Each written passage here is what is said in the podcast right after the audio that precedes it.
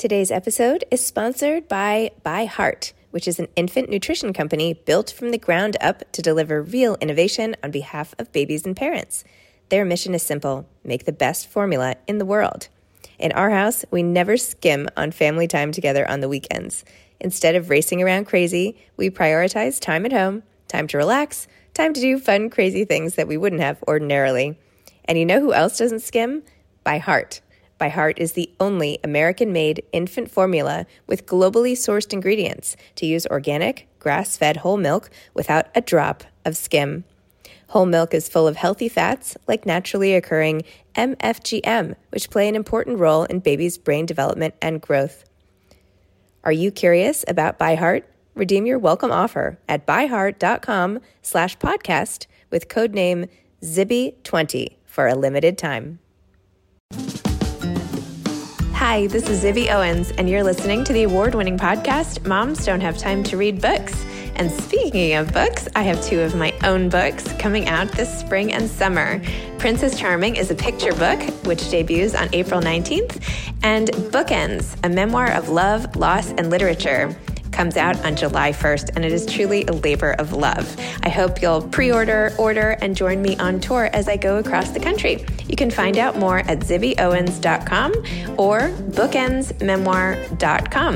And you can follow me on Instagram at zibbyowens because I always post about everything. Enjoy the show. Alafair Burke is the author of Find Me, a novel. She is a New York Times best-selling author whose most recent novels include The Better Sister, The Wife, optioned for a feature film by Amazon, and The Ex, which was nominated for the Edgar Award for Best Novel. She's also the co-author of the best-selling Under Suspicion series with Mary Higgins Clark. She currently serves as the president of Mystery Writers of America and is the first woman of color to be elected to that position. A former prosecutor, she now teaches criminal law and lives in Manhattan and East Ham. Welcome, Alafair. Thank you so much for coming on Moms Don't Have Time to Read Books to discuss your latest, Find Me. Thank you so much for having me. I appreciate it. It's my pleasure. Could you please tell listeners what your novel is about? Yeah. So the main character of um, Find Me, it's really two women. One goes missing. Hope Miller moves out to East Hampton, leaves this small little town in New Jersey um, where she's lived for 15 years, and she decides she wants to go someplace, have a little more anonymity, a little more independence. She moves out to East Hampton and within a few weeks vanishes.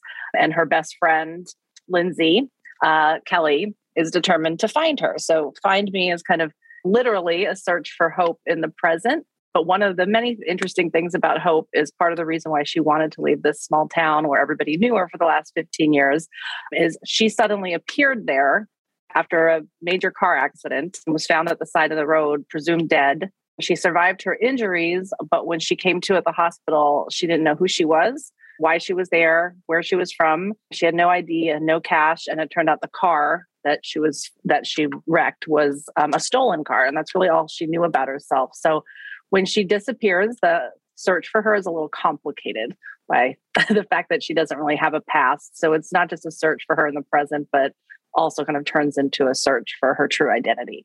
I mean, what you just said, the search for hope in the present. Is, that, is that like a double entendre? Or, well, her name, so she had to pick a name for herself in this little town uh, that kind of takes her in. It's called Hopewell. And so she's like, well, I guess I'll, I'll just call myself Hope you know, because people had been calling her Jane Doe. Some people sort of started calling her Hope. So it kind of, the name stuck. But yeah, whatever, it is sort of a search for hope, maybe. interesting time to write a book like this, right? yeah. I found it interesting in the book, actually, when you're talking about her assuming an alias and everything, that only, and maybe this isn't even true, but it was in the book as fact. So I'll, I'll assume it's fact, that there were only three cases, three recorded cases of somebody trying to who had who didn't know their identity trying to file and like basically assume a new name legally. I'm not saying that very well. But like no, there was somebody it, who was a baby who was left on the stoop and this fictitious hope who hope right. Yeah, and a homeless person. So those that is actually I don't know that 3 is the right number, but it in the book it's that there's only three in New Jersey. But it is true that it's incredibly difficult to establish a new identity. I mean, you and I could go change our names, that's fine, but then there'll be kind of a, almost like a chain of custody, right? You'll know that the person who changed her name to X used to be Y. To just create a new identity when you're not able to say who you used to be is close to impossible. And the reason for it is if you think about it, there's very few people who would have a need for that, right? It would be a person who showed up either too young or nonverbal or with amnesia, like to know, to be able to say who they were. And then the potential for fraud is limitless. so because of that, there's really no incentive, no institutional incentive to set up a way to create a new identity from scratch. But what I found more interesting is, you know, for people who don't know my work, I used to be a prosecutor. I'm a law professor, and I would have just thought, given what I know, like there's a missing persons database, right?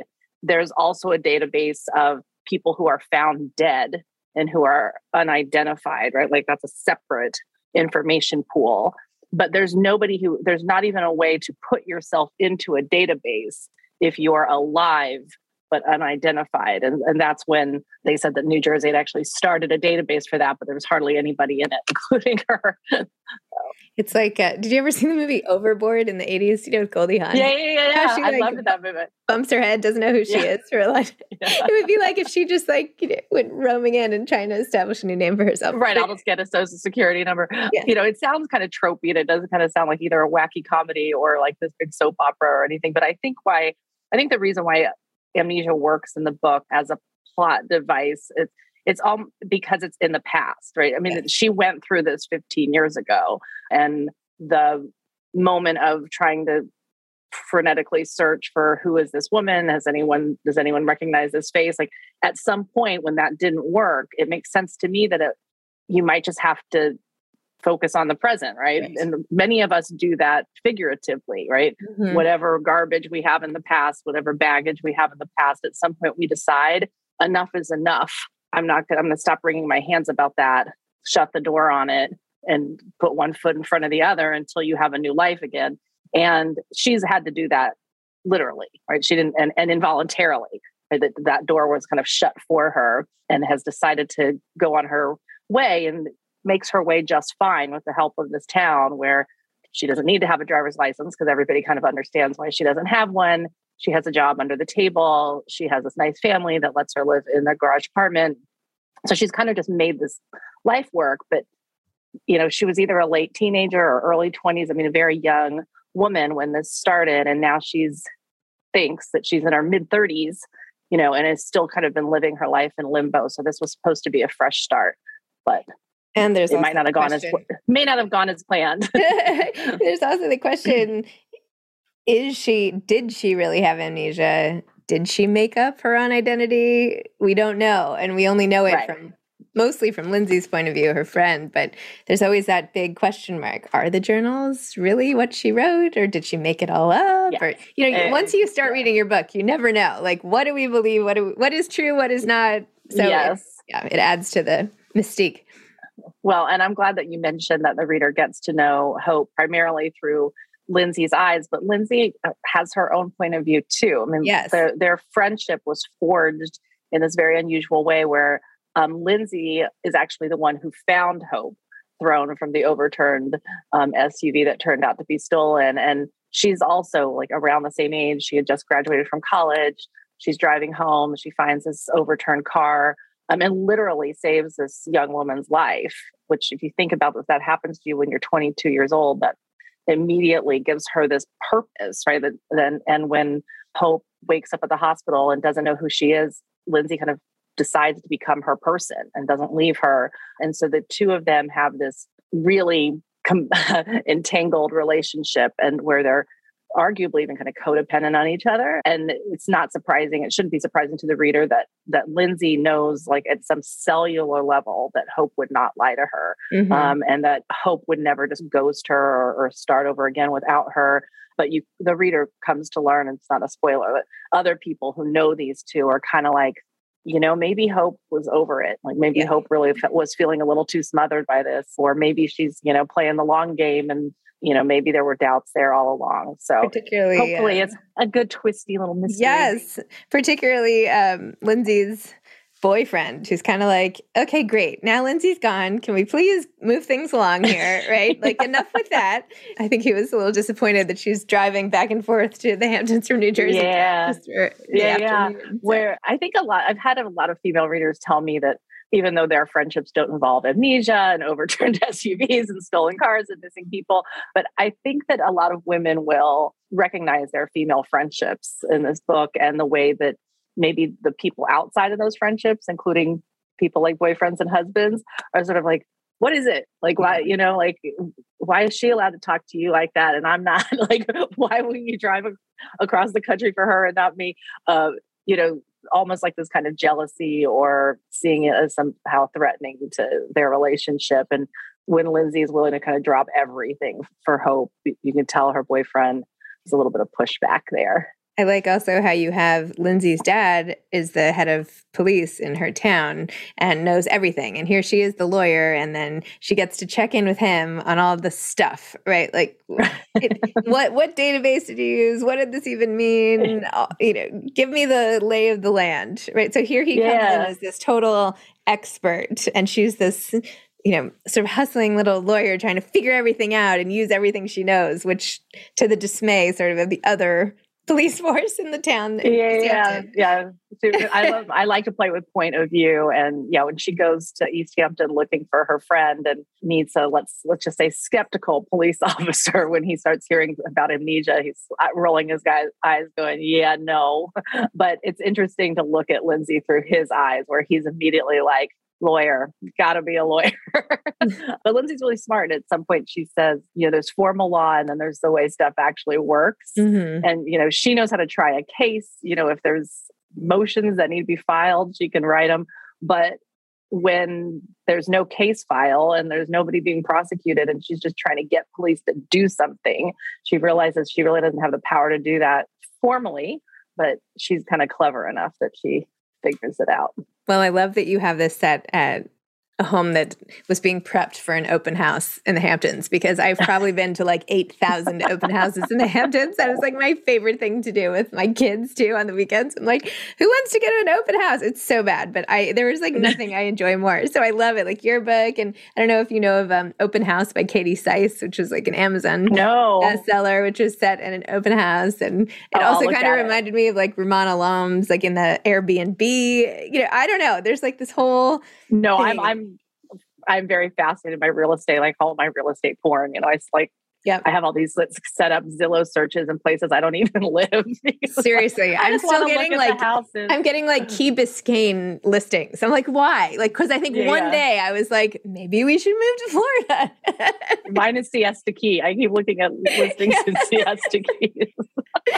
so funny. Oh my gosh, I've probably looked at more houses online than I don't even know. It's ridiculous. it is very funny. So uh, since you're talking about so the again, not a spoiler. The prologue is set where Lindsay finds a uh, sorry, Hope finds a job out in East Hampton with this kind of sketchy realtor working under the table, helping him set up open houses. And um, but she refers to this house as like not being a really great house. It just has yeah. a really good lot, and somebody yeah. would probably buy it for two million dollars and tear it down by the time the book came out, it's like, oh, it would be more like three and a half. Honestly, I read that and I was like, there is no way you could get a six bedroom south of the highway in Sagaponack for that amount of money. No, There's I no, know. And I'm thinking it must be a teardown. And then then it comes out and you're yeah, like, oh, it does need a lot of work. I'm like, even but two acres? No, no, I don't know. I, yeah, I think it would go for more. by the time the book came out, it's like, oh, it's probably closer to four. But that's the kind of like money that's like sick money that you can't start putting if like you know people not from New York read no, these books and yeah. it will not sound credible to them at all. yes, no, I know. Four million dollars for a house to tear it down. Yeah. Even though people do that. yeah, I, I understand. I thought it was really funny though. So you've written so many books and you've become such a success. You're like master of the genre. How do you approach each book like at this point and your whole career of writing? Because I feel like once you become a certain I don't know, echelon of of this is like this can be your job full time you can do it even though you're a law professor as well. Like how do you approach it? How do you just like keep basically how do you structure your writing life as a career and all of that? Yeah it's, it's it makes it sound really simple but it's in theory you write a little bit every day and you have a book in a year. I've not particularly the last couple of years haven't been as great about it. There are too many days where I'm like, I'm just to sit and look at this TV all day. And then you got to make up for it later. But in general, I still kind of just try to, it's, you know, just a little bit of time. But I do, I think over time I've become a little more of a plotter, as they say, instead of a pantser. Like I, I think things out a little more thoroughly before I start writing than I used to. And I think part of that to be is when um, I co-authored six novels with Mary Higgins Clark mm-hmm. before mm-hmm. she passed away. And we both were pantsers. Like we were just kind of like, oh, I have an idea and I think I've got these good characters and I'll just start writing. And if it means a lot of rewriting, so be it. But we can't do that with two of us, right? two people can't just make stuff up by the seat of their pants and both be working on it at the same time, or we wind up with two completely different yeah, books. Right. Um, she decided that person did it, and I decided the butler did it. It's not going to work. So we really had to sit down and think through all the characters, what define them, what their motivations are, what are their secrets, what are the tensions, what are the desires, and then how does that spiral out of control, right? How do, what situation pushes those pressure points to the point that they can't withstand the pressure anymore and then what happens to whom and how is it going to unfold and if you talk through all of that stuff before you start writing it's amazing how much more sane the writing process is. So i'm i'm a little more structured now in terms of kind of knowing the big big beats and the character arc and what everybody's kind of searching for before i start writing. And at that point you just kind of pluck off little pieces of it. You know i'm going to try to get the, these two scenes done today. Next you know kind of know two weeks from now i want to hit this point you know and kind of work work it backwards. But it doesn't make it sound very sexy but no that's all right where do you are you a posted all over the wall person is it all in a google doc like what's your process I was a cork board and index card person. Okay. And now I have I have now I'm not in my office right now, but in my office, I have a very, very, very large whiteboard. And that is kind of my my Bible. And I even like before I travel, I will take pictures of my whiteboard and use it to like eyes eyes on the front, like describing this one little thing right now. But by the end of the week, try to get to this point, you know, kind of move, keep things moving. And I think that that moving to that structure of kind of ha- having goal points and knowing, you know, I want to get to there by 40,000 words or something like that. I think that my books have become shorter and also quicker. Like there's mm-hmm. just there's not a lot of stuff there that doesn't need to be there. So I, I think they're quick reads. I think if you could I love my early books too, but I think my early books I was kind of like I don't really need to know what I'm going to write two days from now because right now I'm just going to write the hell out of this. um, and sometimes, it, you know, lots of neat details and things like that. But I don't know if the story moved quite as fast. Interesting. I love it. Okay, we can't bubble wrap our kids to keep them safe. But we can give ourselves some peace of mind now with the Life 360 app, which I am obsessed with. I first heard about this from a girlfriend at a party who told me that this was the app to use. So I got it, and now I am obsessed. It's a family connection and safety app that lets you track the people and things that are most important to you. And it's much more than sharing location, it is about safety. It keeps families connected and protected throughout the day. Plus, it helps you find your things. So I have tiles, one of which I put on my phone, which I lose a hundred times a day, and I can find it through the app whenever I lose it. Also, it lets me put in locations of interest. So I get alerts when my kids reach school after taking the bus, or when my husband gets to LA, or whoever you want to track. You can do it with Life 360 and feel very protected and safe. And it makes life better. It makes peace of mind better. Life 360 has my family's back when they're on the road, and I can track their stuff too if I need to. Plus, of course, it's a lifeline during emergencies because you can have crash detection to know if one of the kids is in an accident. And with two almost driver's license kids, that is super important to me too. So, put away the bubble wrap and protect your loved ones with Life 360. Visit life360.com or download the app today and use code BOOKS, B O O K S, all caps, to get one month of the gold package for free, plus 15% off all tiles. That's life360.com, code BOOKS. Well, tell me about how you became a writer and a lawyer and when these two paths intersected in your life and maybe the influence of your dad, who's also a crime Yeah. writer, on your career trajectory and all of that.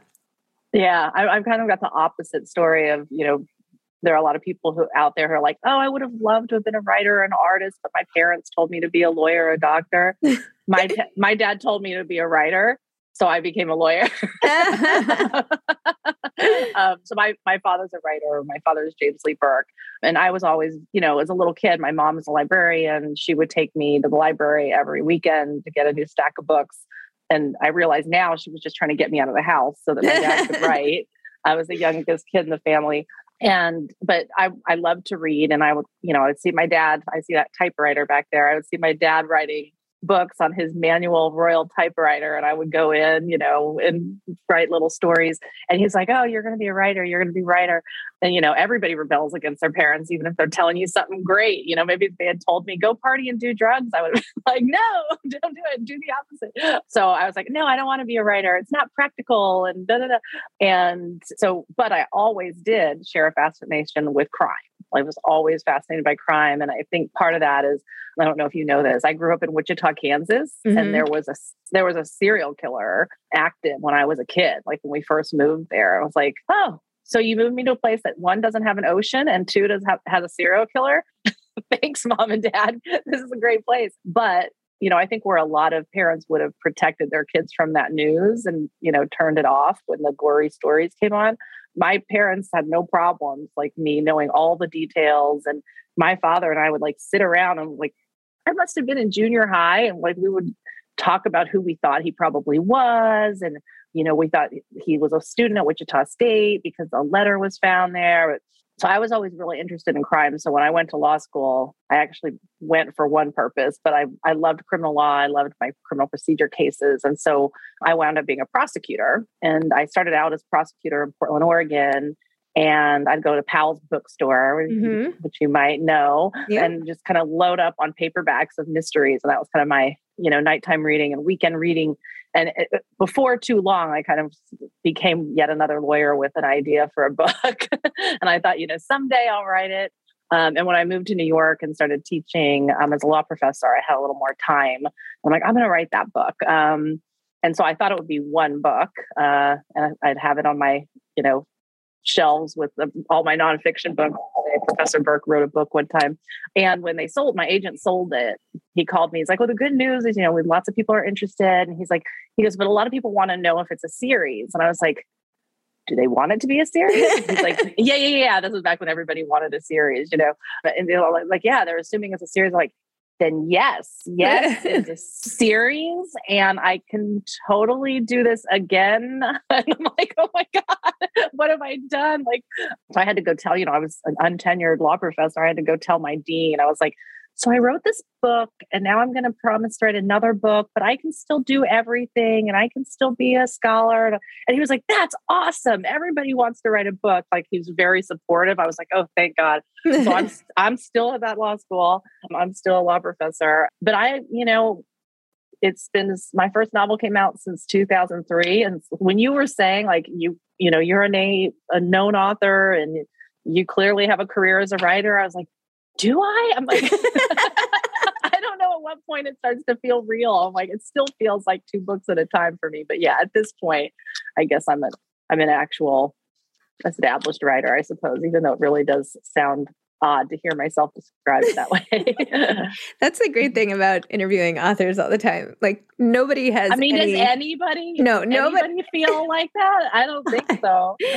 I mean, maybe Nicholas Sparks. John Grisham is probably pretty convinced that he's a successful writer.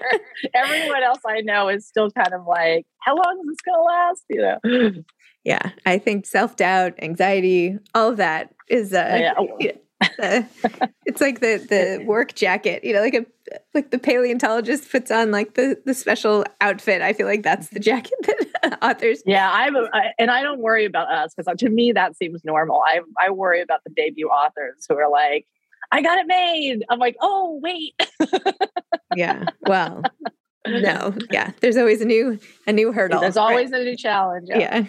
Before I was like even remotely in this industry and just a recreational reader and lover of books, I was like, well, the be all end all is to just have a book, you know, come out. Yeah. Like that's it. That's the goal. Full stop. But then it's like, well, but I want it, you know, in the bookstore. Well, I don't just want it in the bookstore. I want it over here in the bookstore. And I don't just want it out. I want it to do well. And then I want there to be another book. And then, well, I don't know. It's like the, the oh, goalposts oh, are always moving. It can be very unhealthy. It can be yeah. very unhealthy. I saw, I wish I could credit it to the right person.